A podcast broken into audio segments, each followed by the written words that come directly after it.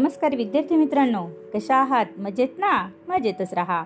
कथा ऐका आणि त्याचबरोबर अभ्यास देखील करा. दालन संस्कार कथांचे या माझ्या उपक्रमात मी माधुरी पाटील शाळा मोडाळे तालुका इगतपुरी जिल्हा नाशिक तुम्हा सर्व छोट्या दोस्तांचे मनापासून हार्दिक स्वागत करते. चला तर मग सुरू करूयात आजची कथा. कथेचे नाव आहे विक्रम वेताळ त्यातील पहिली कथा मधुमालती. राजा विक्रम पुन्हा वेताळाला घेऊन निघाला. वेताळ म्हणाला राजा तू तुझे व्रत सोडणार नाहीस. मी तुला छानपैकी गोष्ट सांगतो. ऐक. यमुना नदीच्या काठी धर्मस्थळ नावाचे राज्य होते. तेथे गुणाधीन राजा राज्य करीत होता.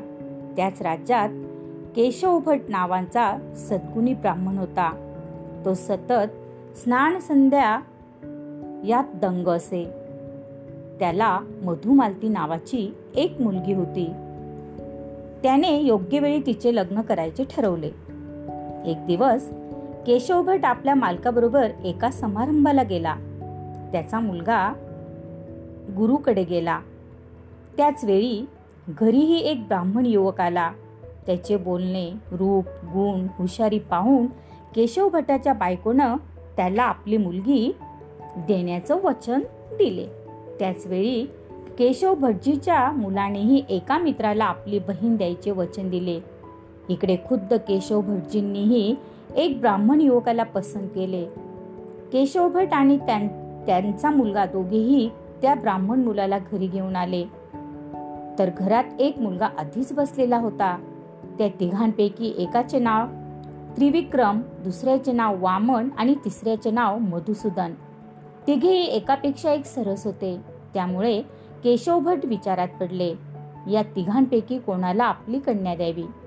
तो विचार करीत असताना तिथं एक सर्प आला. त्याने मधुमालतीला दंश केला. विषारी सापाच्या दंशाने मधुमालतीचा मृत्यू झाला. तिला स्मशानात नेऊन तिच्यावर अंत्यसंस्कार करण्यात आले. काही वेळाने स्मशानभूमीतून सर्वजण निघून गेले. मात्र मधुमालतीशी लग्न करण्याच्या इच्छेने आलेले ते तिघे ब्राह्मण युवक तिथेच बसून राहिले. काही वेळाने एक जण उठला. त्याने मधुमालतीची हाडं गोळा केली. दुसऱ्याने राग गोळा केली.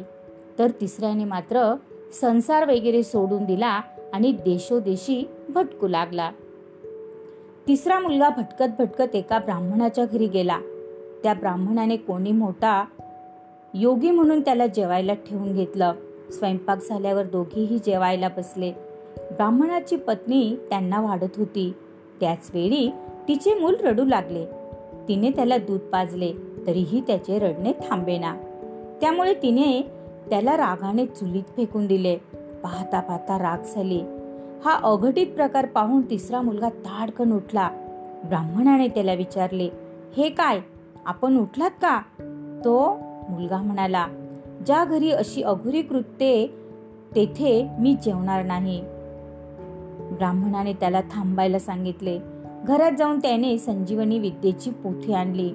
पोथीतील मंत्राच्या सहाय्याने बाळाला हाक मारताच तो चुलीतून उठून रांगत आला. हा प्रकार पाहून तो तिसरा मुलगा चकित झाला. त्याने ठरवलं आपणही आपल्या भावी बायकोला असेच जिवंत करायचे.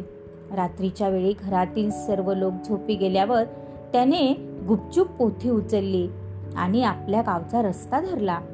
तिसरा मुलगा पोथी घेऊन मधुमालतीला जेथं जाळलं त्या स्मशानात आला. तेथे ते दोन ब्राह्मण युवक होतेच. त्याला बघून त्यांनी विचारलं देशोदेशी भटकून काय मिळवलंस?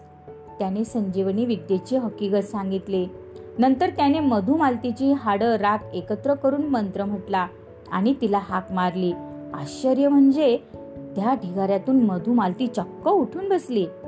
ही गोष्ट सांगून वेताळने राजाला विचारले बोल राजा मधुमालती कोणाची पत्नी होईल? राजा म्हणाला जो राख फासून झोपडी बांधून तेथे राहिला त्याचीच ती पत्नी होईल. वेताळ म्हणाला का? तिसऱ्या ब्राह्मण मुलाने तर तिला जिवंत केलं. राजा म्हणाला ज्याने तिची हाडं गोळा केली ती सुरक्षित ठेवली तो तिच्या मुलासारखा. आणि ज्याने तिच्या शरीरात प्राण फुंकले तो तर तिला तिच्या वडिलांसारखा. आणि म्हणूनच राग फासून झोपडी बांधून राहिला तो ब्राह्मण युवकच खरा तिचा पती होऊ शकतो. राजाचे मौन सुटताच वेताळ पुन्हा झाडावर जाऊन लटकला. आवडली ना मुलांना आजची कथा? तेव्हा उद्या पुन्हा भेटूया अशाच एका नवीन कथेसोबत आपल्या लाडक्या उपक्रमात ज्याचे नाव आहे दालन संस्कार कथांचे.